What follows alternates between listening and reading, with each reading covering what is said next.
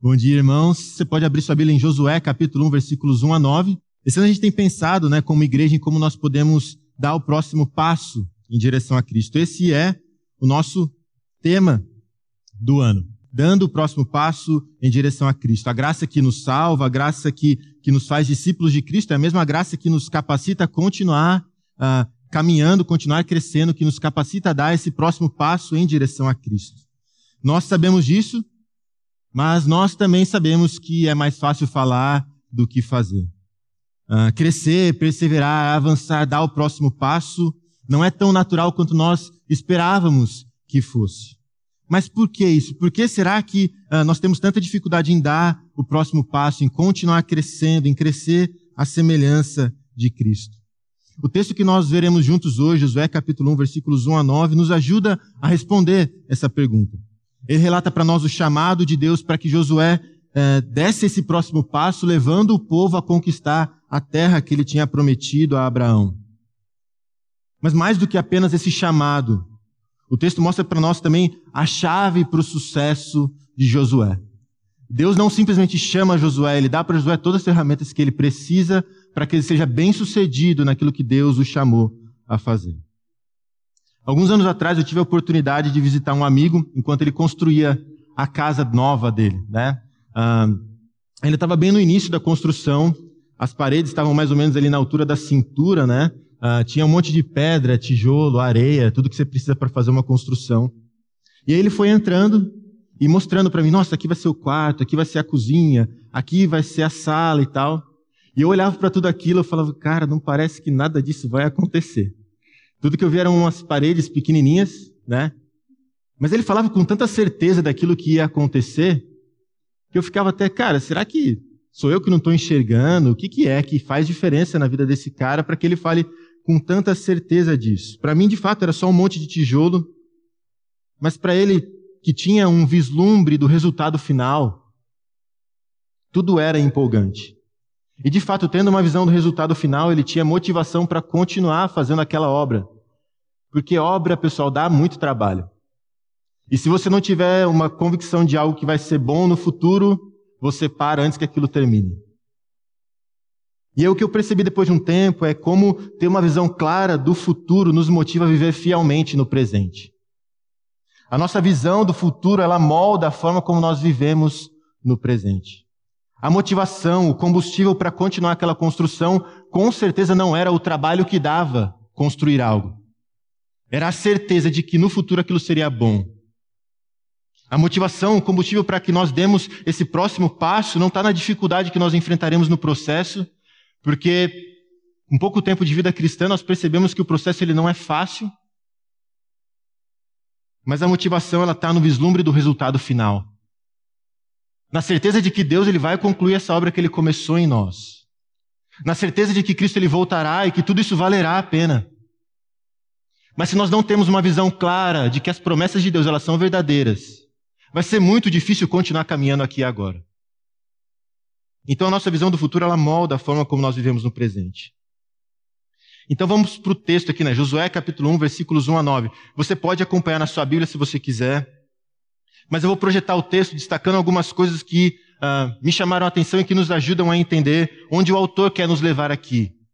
Nos mostrando que Deus nos chama, apesar das circunstâncias, a confiar nas suas promessas, a caminhar em obediência e a descansar na certeza de que Ele está sempre conosco.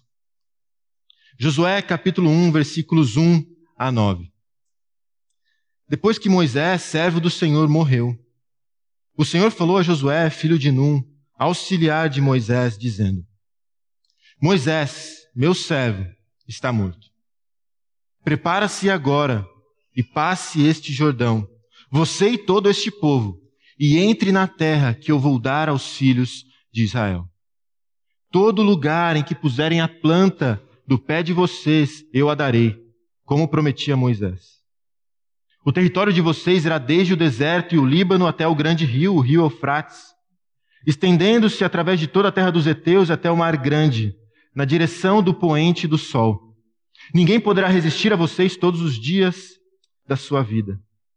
Assim como estive com Moisés, estarei com você. Não o deixarei, nem o abandonarei. Seja forte e corajoso, porque você fará este povo herdar a terra que, sob juramento, prometi dar aos pais deles. Tão somente seja forte e muito corajoso, para que você tenha o cuidado de fazer segundo toda a lei que o meu servo Moisés lhe ordenou. Não se desvie dela nem para a direita nem para a esquerda, para que seja bem sucedido por onde quer que você andar. Não cesse de falar deste livro da lei, pelo contrário, medite nele dia e noite, para que você tenha o cuidado de fazer segundo tudo o que nele está escrito. Então você prosperará e será bem sucedido. Não foi isso que eu ordenei? Seja forte e corajoso. Não tenha medo, nem fique assustado, porque o Senhor, o seu Deus, estará com você por onde quer que você andar. Então Deus nos chama, apesar das circunstâncias, a confiar nas suas promessas, a caminhar em obediência e a descansar na certeza de que Ele está sempre conosco. Senhor Deus, muito obrigado, muito obrigado pelo privilégio que nós temos de estar aqui hoje. Nós te louvamos porque o Senhor nos trouxe.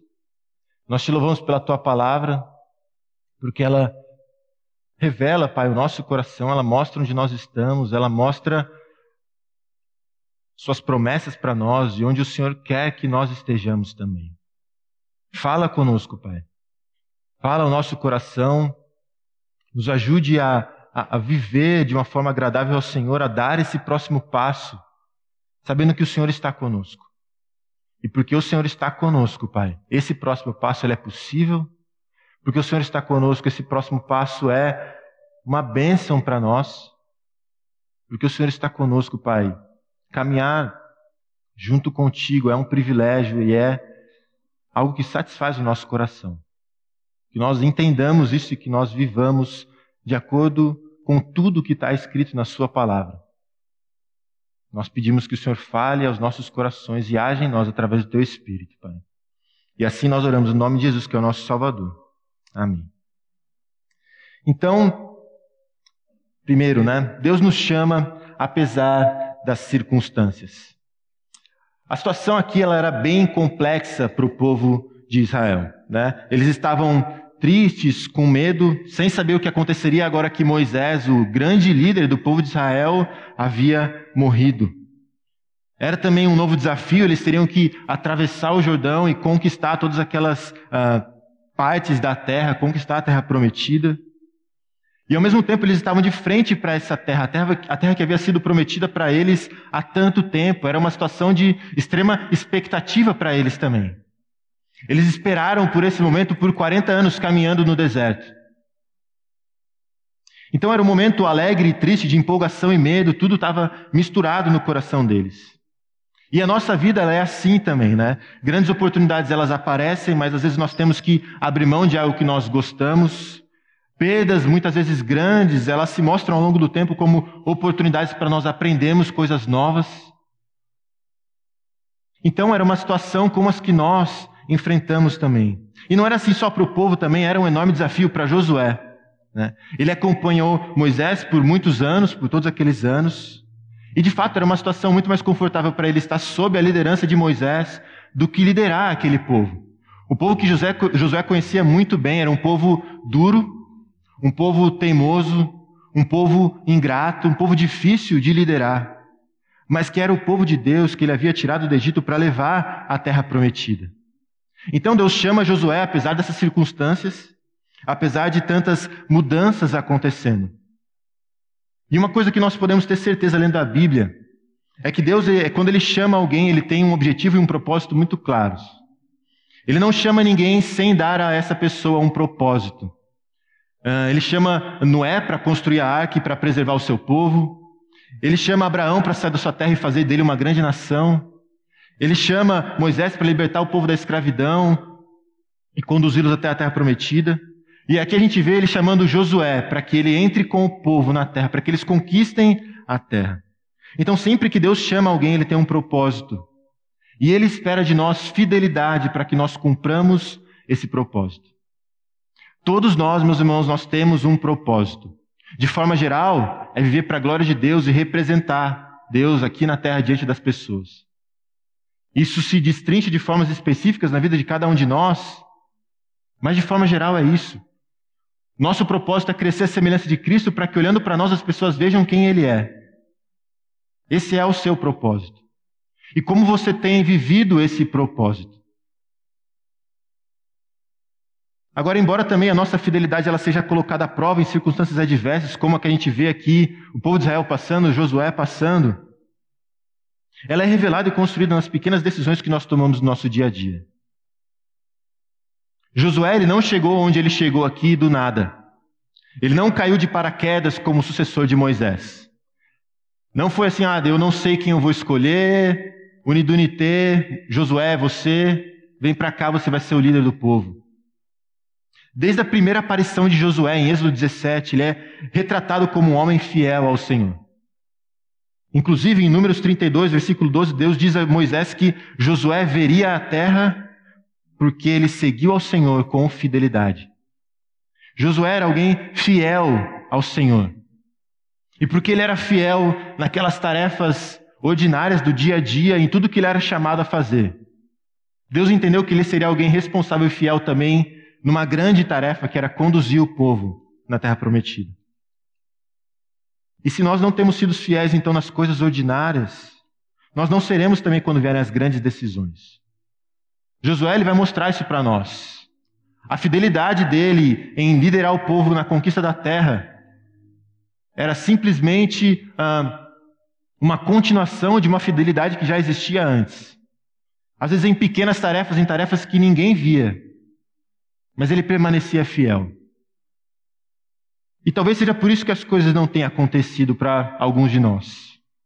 Você está esperando por uma grande oportunidade, por aquela oportunidade que vai mudar completamente a sua vida, por uma oportunidade aqui, né, usando a ilustração de Josué, de liderar o povo ah, na conquista da terra prometida. Você quer uma oportunidade gigante, mas você tem esperado por isso parado e não tem sido fiel nas pequenas coisas que acontecem na sua vida.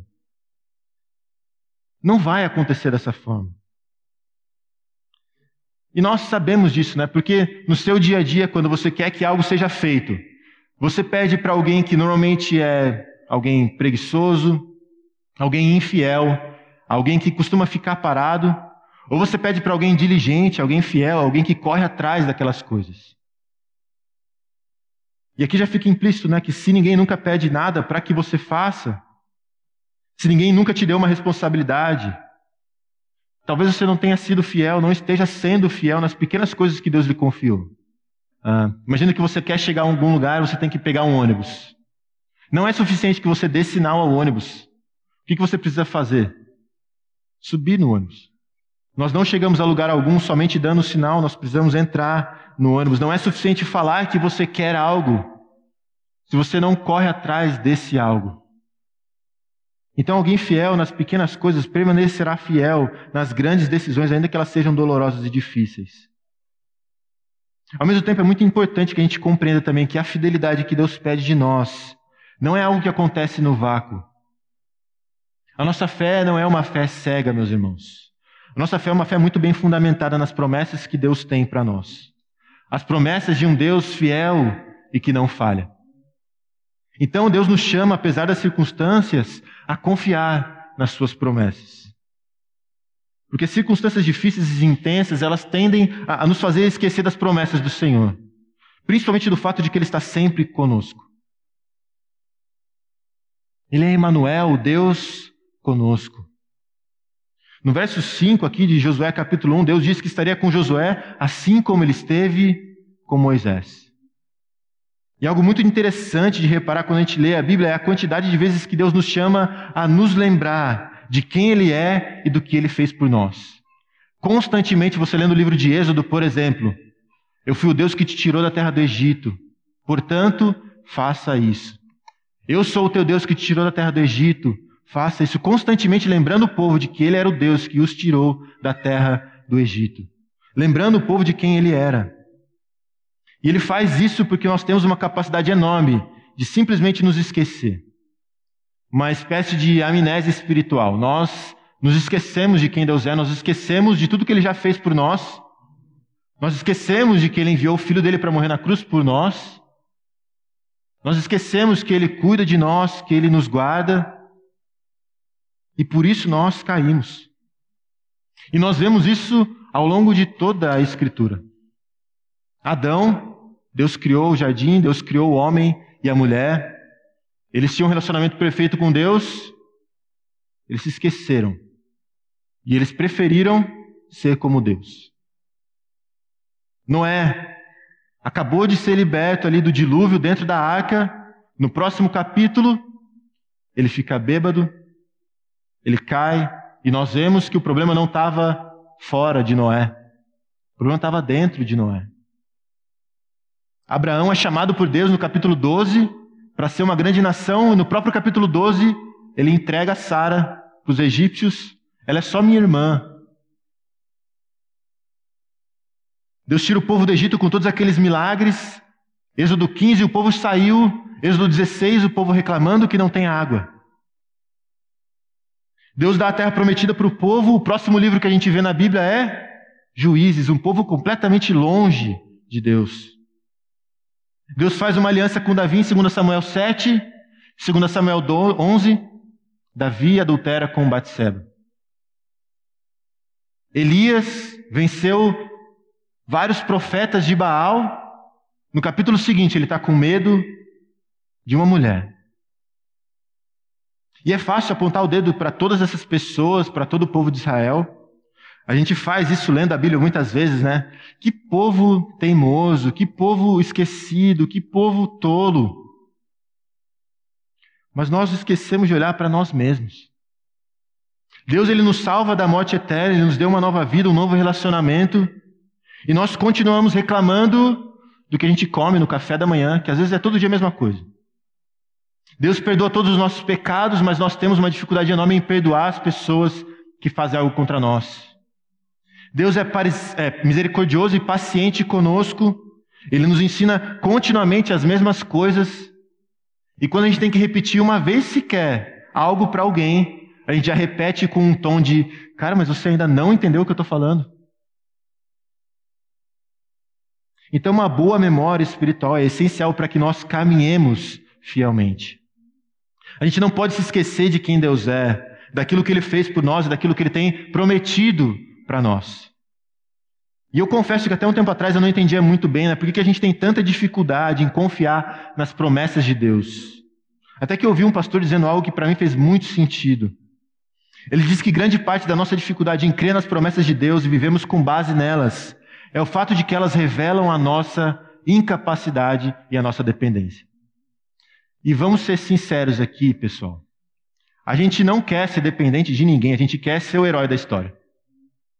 A gente quer fazer as coisas pelas nossas próprias forças, a gente quer que as pessoas reconheçam quão bom nós somos, nós queremos a glória para nós mesmos. A gente não gosta de depender de ninguém, nem mesmo de Deus.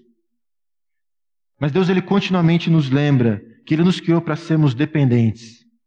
E que isso não é algo ruim, muito pelo contrário, isso é uma bênção para nós.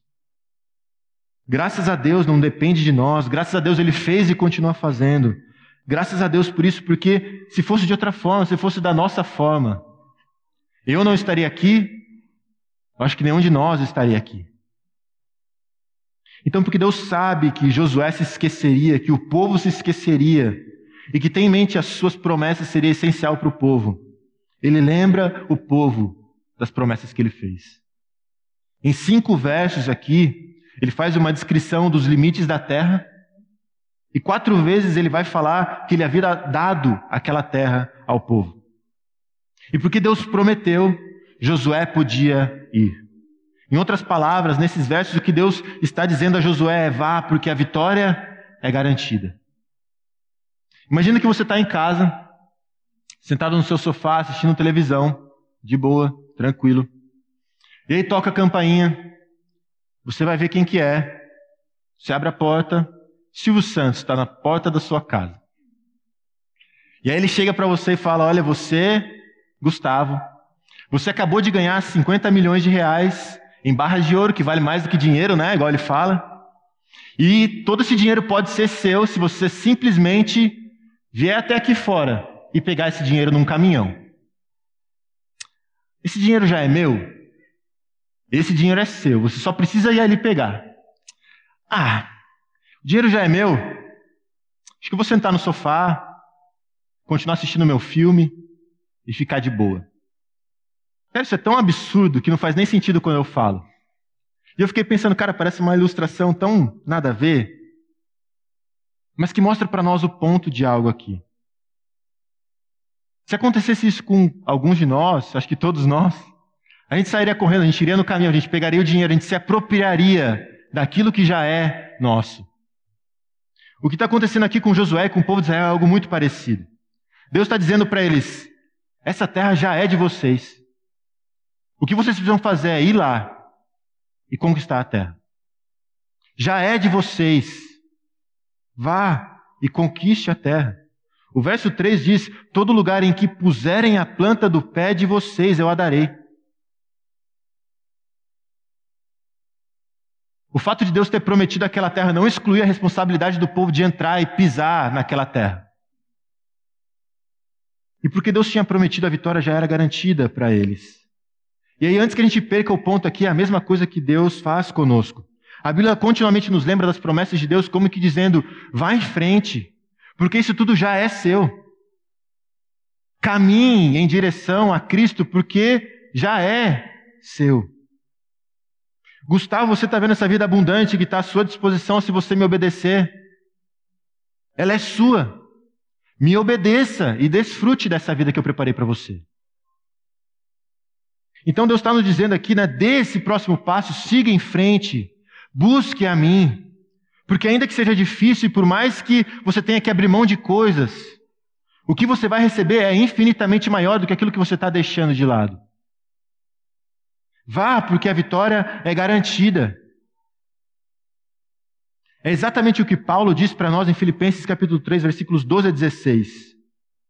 Não que eu já tenha recebido isso ou já obtido a perfeição, mas prossigo para conquistar aquilo, para o que também foi conquistado por Cristo Jesus. Irmãos, quanto a mim, não julgo havê-lo alcançado, mas uma coisa faço, esquecendo-me das coisas que ficam para trás e avançando para as que estão diante de mim. Prossigo para o alvo, para o prêmio da soberana vocação de Deus em Cristo Jesus. Todos, pois, que somos maduros, tenhamos esse modo de pensar. E se em alguma coisa vocês pensam de modo diferente, também isto Deus revelará para vocês. Seja como for, andemos de acordo com o que já alcançamos. Parece até um paradoxo quando Paulo fala isso aqui, né? Andemos de acordo com algo que nós já alcançamos. Como assim, Paulo? A gente está caminhando ou a gente já alcançou? Sim. As duas coisas. Já é nosso, mas nós caminhamos. Deus já nos deu, mas nós precisamos fazer a nossa parte de buscá-lo, de crescer a semelhança de Cristo para que nós desfrutemos da vida abundante que Ele preparou para nós. Isso implica dizer que a ordem que Deus dá a Josué de ser forte e corajoso não é para ele ser forte e corajoso para correr atrás dos sonhos dele. É ser forte e corajoso para conquistar aquilo que Deus prometeu. Deus havia prometido aquela terra ao povo de Israel. Por isso, Deus os chama a serem corajosos e a conquistarem a terra. Esse texto ele nos mostra que, ao contrário do que as pessoas dizem, nossa fé de fato não é uma fé cega. É uma fé muito bem fundamentada nas promessas de Deus. E não só isso, nossa fé, ela está posta no único Deus que tem o controle de todas as coisas. Nos versos 2 e 3, a gente vê Deus ah, assumindo para si a responsabilidade e o controle de tudo que estava acontecendo e prestes a acontecer. Ele prometeu aquela terra a Abraão, ele reafirmou isso a Isaac e a Jacó, ele guardou o povo no Egito, ele reafirmou essa promessa a Moisés, e aqui com Josué, depois de 400 anos aproximadamente, a gente vê ele reafirmando isso mais uma vez. Então não era, uh, o povo não estava entrando para fazer algumas batalhas aleatórias e sem propósito, eram batalhas que revelariam a soberania de Deus, a bondade de Deus para com o povo dele, dando para o povo aquilo que ele havia prometido lá atrás. Deus ele está no controle de tudo o que está acontecendo. Ele planejou tudo aquilo e ele tem um propósito para tudo aquilo.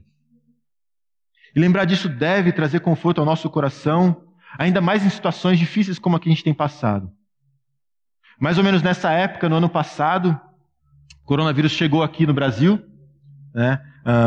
como se não bastasse a própria questão da saúde, nós começamos a ver as implicações econômicas de tudo isso, questões políticas, ideológicas, o mundo polarizado que nós vivemos, ideologias malucas.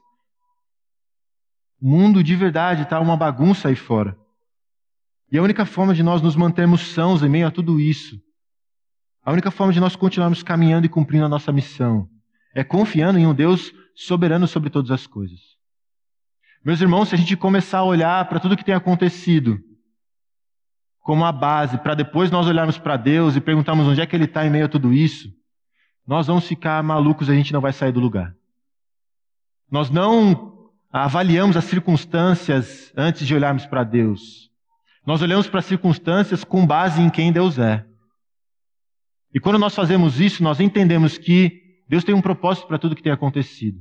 Ainda que nós não entendamos ainda, ainda que pareça tudo muito complicado, Deus tem um propósito. Deus tem um propósito. Nada disso que nós temos enfrentado é surpresa para Deus, nada disso foge ao seu controle. Mas muitos de nós estão de fato parados, perdidos, estagnados, porque simplesmente não conhecem a palavra de Deus, não conhecem as promessas de Deus, não sabem o que podem esperar de Deus, não têm ideia do poder de Deus para nos transformar à semelhança do seu filho, e não têm ideia de quão importante para cada um de nós individualmente e para nós como corpo de Cristo, Igreja Batista Maranata, é que cada um de nós esteja dando esse próximo passo em direção a Cristo. Se um de nós não está caminhando, todo o corpo sofre porque um de nós está parado. Então confie nas promessas de Deus. Confie nas promessas de Deus. Quanto mais nós enchemos o nosso coração e a nossa mente com essas promessas, mais gratos nós seremos e mais motivados nós estaremos para viver em obediência ao Senhor. E voltando para algo que nós falamos no começo, a nossa visão do futuro ela molda a forma como nós vivemos no presente. Conhecer as promessas de Deus para nós faz toda a diferença para que nós vivamos uma vida fiel aqui e agora. Isso nos traz o próximo ponto. Deus nos chama, apesar das circunstâncias, a confiar nas suas promessas e a caminhar em obediência.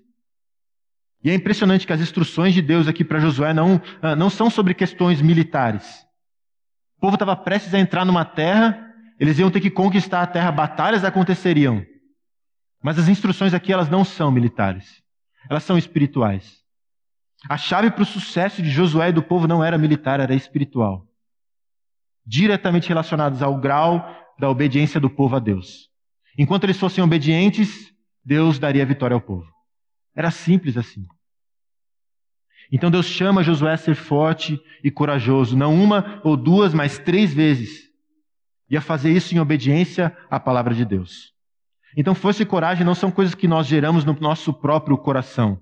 Força e coragem são resultados de conhecer a palavra de Deus. Qualquer forma de força e coragem que seja gerada por nós mesmos não vai se manter quando as dificuldades vierem, porque assim como nós, elas serão instáveis, inconstantes. Mas se a nossa força e a nossa coragem elas crescem a partir do nosso conhecimento da palavra de Deus, de quem Deus é, elas serão estáveis e permanentes como o Senhor é.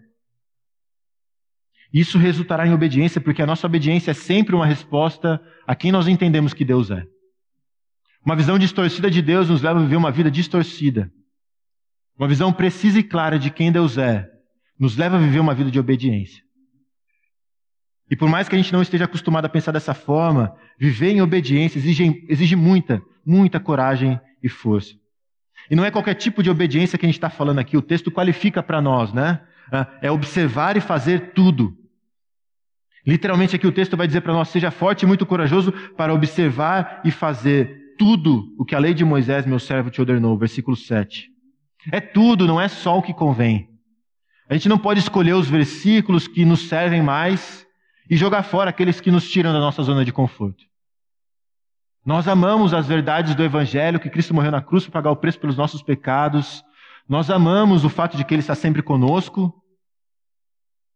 Mas quando Ele nos chama a viver uma vida de pureza, a, deixar os nossos pecados e a buscá-lo de forma a, diligente, poxa, mas isso já é exigir muito de mim. E assim a gente começa a criar nossa própria Bíblia dentro da Bíblia, escolhendo os versículos que a gente gosta e deixando de lado aqueles que de fato são tão importantes quanto, porque eles revelam quem é o nosso Deus. E aí seja sincero nesse sentido, quão disposto você está em obedecer ao Senhor em todas as coisas e em todas as áreas da sua vida. Tem algo que você tem se recusado a tratar. Aquele pecado de estimação que você insiste em dizer que não faz mal a ninguém. Algo que você faz escondido que as pessoas não veem, que você acha que não tem problema. Mas que na verdade tem destruído a sua vitalidade espiritual aos poucos e que, consequentemente, tem impactado em muito a vida das pessoas ao seu redor? O que tem lhe impedido de dizer para Deus: Eu vou observar e fazer tudo o que o Senhor me manda fazer? É para isso que nós precisamos de coragem. Coragem não é pular de paraquedas ou fazer alguma loucura nesse sentido. Coragem não é largar tudo e correr atrás dos seus sonhos. Isso é tolice de acordo com Provérbios. Coragem é vista em forma de obediência, porque a batalha mais difícil que nós podemos enfrentar é a batalha contra o nosso próprio coração, os nossos próprios desejos pecaminosos. A batalha que ninguém vê, a batalha que nós lutamos todos os dias aqui dentro. E coragem na Bíblia, de fato, está sempre ligada a obedecer aos mandamentos do Senhor. A estar disposto a sacrificar os nossos desejos para satisfazer os desejos de Deus.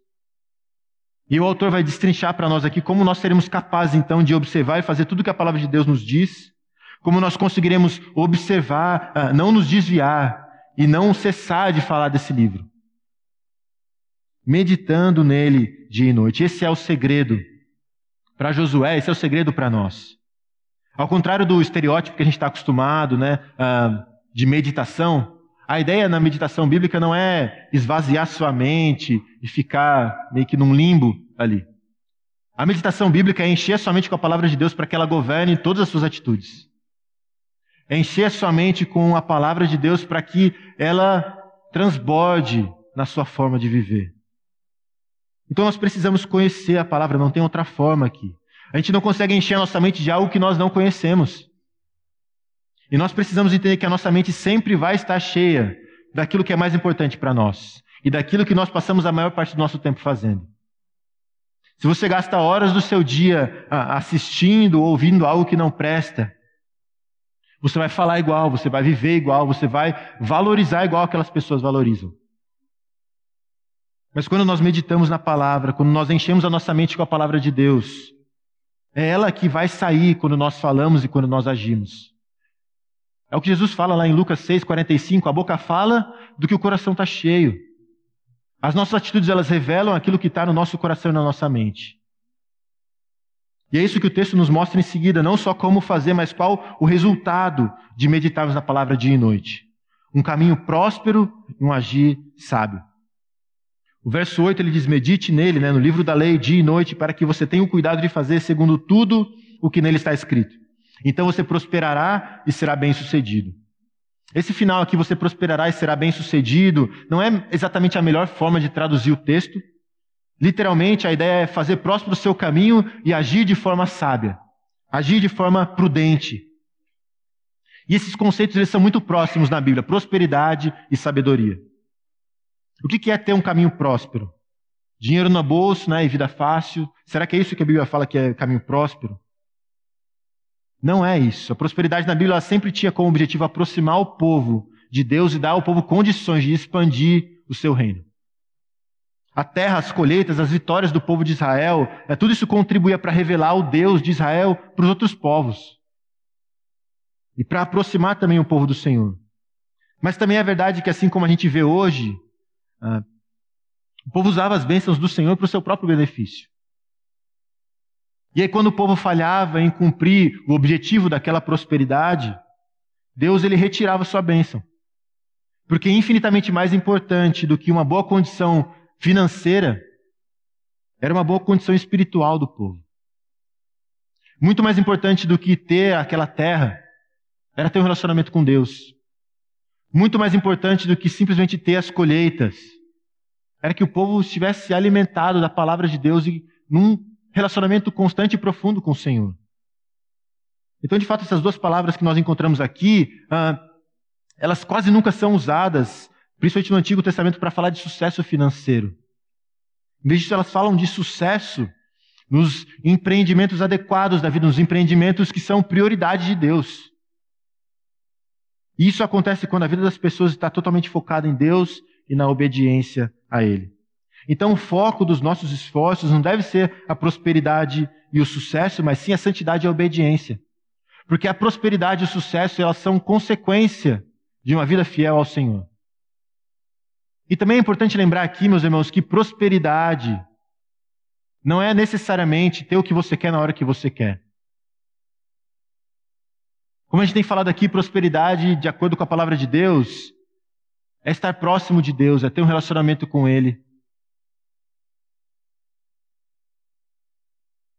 Romanos 8, 28 fala, a gente ama esse versículo, né? Todas as coisas cooperam para o bem daqueles que amam a Deus. Fantástico, nós amamos isso. É a palavra de Deus. Mas não pare no 28, leia o 29. O que está escrito lá? O que é o bem de Deus para nós? Sermos conformes à imagem do seu filho. Todas as coisas cooperam, não para a sua saúde financeira necessariamente, não para a sua saúde física necessariamente, mas todas as coisas cooperam para que você seja parecido com Cristo. Isso é o que a palavra de Deus promete para nós. A prosperidade bíblica não é simplesmente dinheiro no bolso. É um caráter parecido com o de Cristo. E quando isso acontece, quando nós focamos na santidade, na obediência, Deus ele vai nos abençoar, ainda que nem sempre da maneira que nós gostaríamos. Mateus 6,33, Jesus vai falar, né? Busque em primeiro lugar o reino de Deus e a sua justiça, e as demais coisas serão acrescentadas. Então, no Antigo Testamento, na Bíblia como um todo, a prosperidade não é financeira em sua orientação primária, digamos assim. E ela só acontece quando ela não é o foco dos nossos esforços. Ela acontece indiretamente quando o foco está em Deus e no nosso relacionamento com Ele. Porque o sucesso ele é concedido por Deus não alcançado pela nossa própria realização humana. E o mesmo é o caso hoje para nós. A chave para o sucesso na nossa vida não está, é, ele está, na verdade, em estar intensamente focado em Deus e na fidelidade a Deus e a Sua palavra. A chave para o sucesso na vida está em estar, estar intensamente focado em Deus e na fidelidade a Ele e a Sua palavra. E isso nos leva ao outro lado das consequências de meditar na palavra de Deus, esse agir sabiamente, um agir prudente.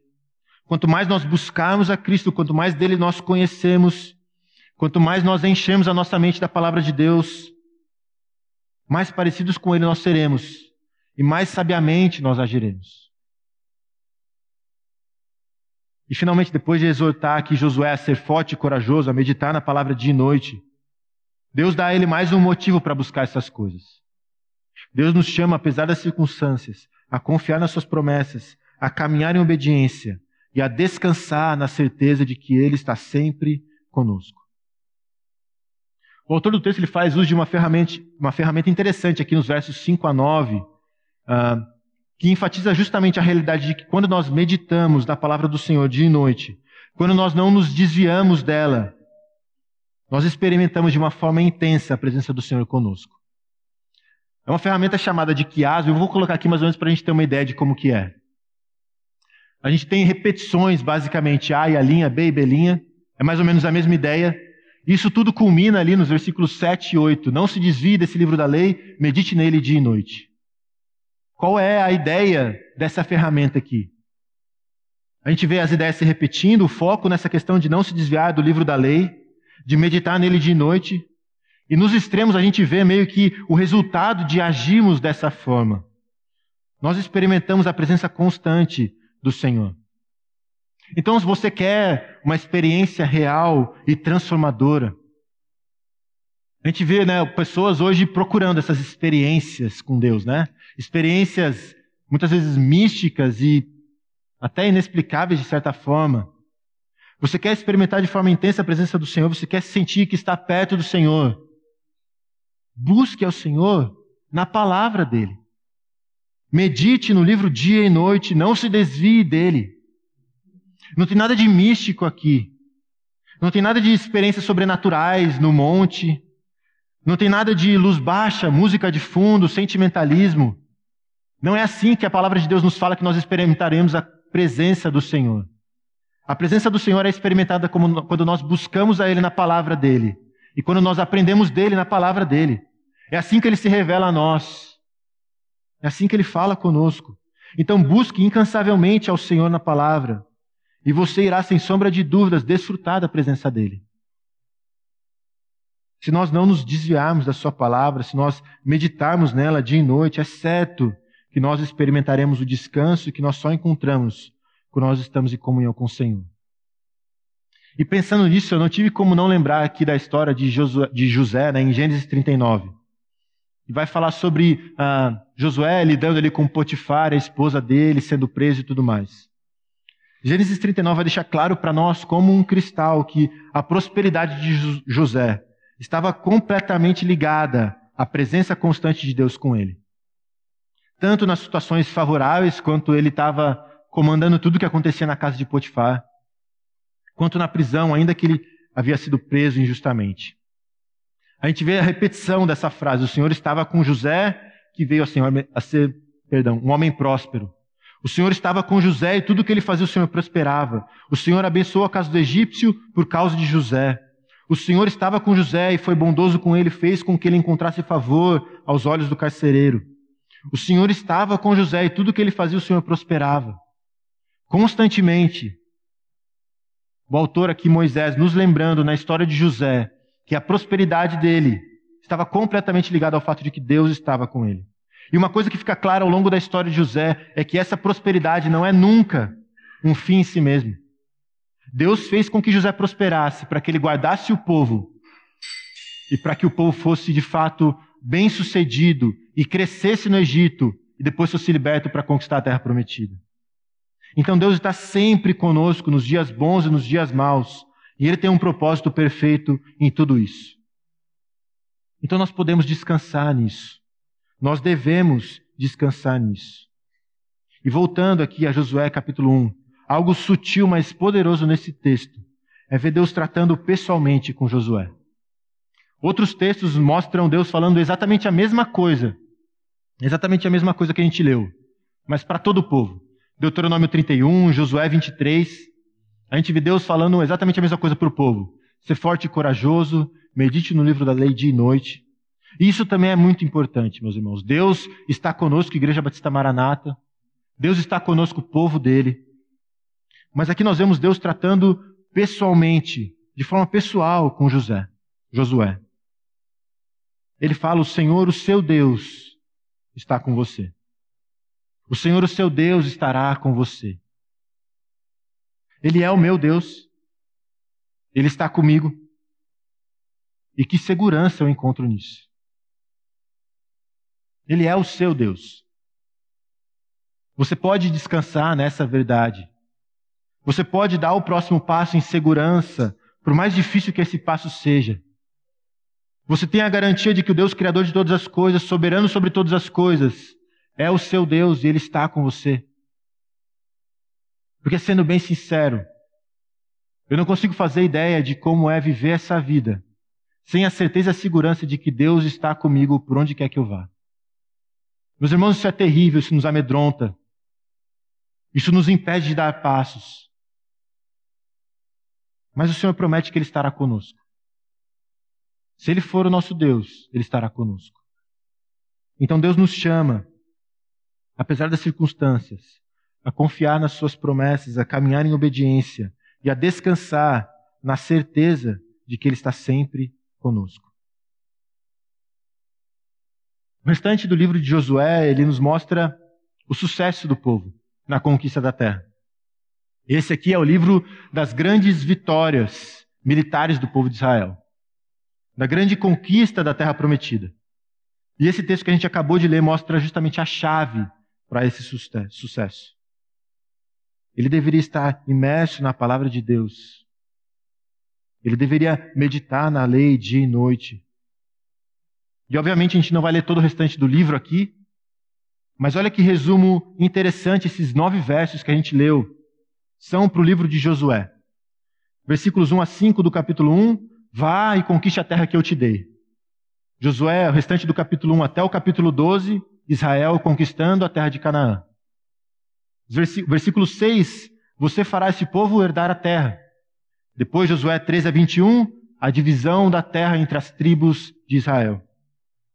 Versículos 7 a 9, obedeça a lei e não tema, porque eu estarei com você. Josué 22 a 24, renovação da aliança com o povo, enfatizando tanto a presença de Deus com o povo, quanto a necessidade da obediência do povo. Enquanto Josué foi forte e corajoso para observar e fazer tudo o que Deus tinha ordenado, ele foi bem sucedido. Enquanto o povo foi obediente, eles desfrutaram de coisas maravilhosas. Uma terra que emana leite e mel, vitórias atrás de vitórias. Mas quando eles se esqueceram de Deus, quando eles deixaram de olhar para as promessas do Senhor, e eles passaram a olhar para os seus próprios desejos, a gente vê o povo definhando, sofrendo, quase sendo destruído. E de verdade, eu não acho que tudo isso que nós vimos hoje seja talvez novidade para muitos de nós. Não acho que seja tão difícil de compreender. Eu creio que nós sabemos disso. Nós sabemos que há consequências para tudo que nós fazemos. Mas o que nos falta de fato é viver. É agir de forma sábia, observar e fazer tudo o que está escrito nesse livro da lei. Então, aquilo que Deus pede de nós hoje é a mesma coisa que ele pediu de Josué. Seja forte e corajoso. Medite no livro da lei dia e noite. Observe e faça conforme tudo o que está escrito. Dê esse próximo passo. Dê esse próximo passo. E para concluir, então, né? Qual é o próximo passo para você? Para alguns, talvez o próximo passo seja crescer como marido e pai, conduzindo sua esposa e sua família nos caminhos do Senhor. Para outros, para outras, no caso, pode ser crescer como esposa e mãe, cuidando e suportando aqueles que Deus colocou na sua vida. Para outros é crescer como filhos, honrando seus pais, crescendo em obediência, servindo dentro de casa. Talvez seja como funcionário, sendo diligente no seu trabalho, não roubando o tempo, mas sendo diligente no seu trabalho. Para outros, o próximo passo é assumir o difícil, mas recompensador compromisso de meditar na palavra de Deus diariamente. Crescer nessa atividade devocional, nesse exercício devocional de ler a palavra, de meditar na palavra, memorizar a palavra, orar a palavra. Servir pessoas. Talvez o próximo passo para você seja confessar um pecado. Um pecado que você tem mantido escondido, que tem sugado a sua vitalidade espiritual, que tem te afastado de Deus, que tem destruído o seu relacionamento com as outras pessoas, que tem te impedido de servir como você deveria servir. E para alguns, talvez o próximo passo seja, na verdade, o primeiro passo. Sua vida parece não ir para lugar nenhum, você vive com medo do futuro, um sentimento de que algo está faltando, e por mais que você procure uma porção de coisas, você não consegue encontrar. Deus está dizendo para você: não tenha medo. Seja forte e corajoso. Pare de tentar pelas suas próprias forças. Pare de correr atrás do vento. Aquilo que você tem buscado, só eu posso te dar. E você pode entrar nesse relacionamento agora, reconhecendo que Jesus é o único Deus que Ele é o Deus conosco, que veio para viver a vida que você é incapaz de viver, morreu a morte que você merecia morrer, Ele pagou o preço pelos seus pecados naquela cruz, e Ele ressuscitou o terceiro dia e Ele vai voltar. Uma vida com novos propósitos, uma vida marcada por coragem e obediência, uma vida abençoada, cheia de esperança, porque o Senhor, o seu Deus, está com você por onde você andar. Então, meus irmãos, Deus nos chama, apesar das circunstâncias, a confiar nas Suas promessas, a caminhar em obediência e a descansar na certeza de que Ele está sempre conosco. Senhor Deus, muito obrigado, muito obrigado, porque a Sua palavra ela nos confronta, ela nos exorta, ela nos encoraja. Muito obrigado, Deus, porque o Senhor é bom O Senhor continuamente nos relembra das suas promessas, do seu caráter. Que isso seja algo permanente na nossa mente, para que nós consigamos viver de forma obediente ao Senhor, Pai.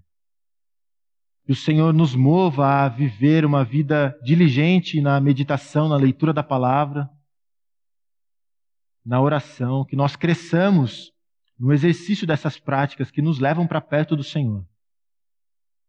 Que nós vivamos em obediência. E que nós vivamos, Deus, seguros, sabendo que o Senhor está sempre conosco. Que bênção é, Pai, saber que o Senhor está conosco. Conforta os nossos corações. Nos mova, Deus, através do seu Espírito, a dar esse próximo passo e que nós possamos, como Igreja Batista Maranata, crescer para a tua glória. E para que essa cidade, para que essa região, para que as pessoas ao nosso redor, Pai, vejam claramente quem o Senhor é através das nossas vidas. Para que elas também tenham um encontro com o Senhor, o Deus que se fez presente, o Deus que transforma as nossas vidas, e o Deus que irá completar a obra dele em nós.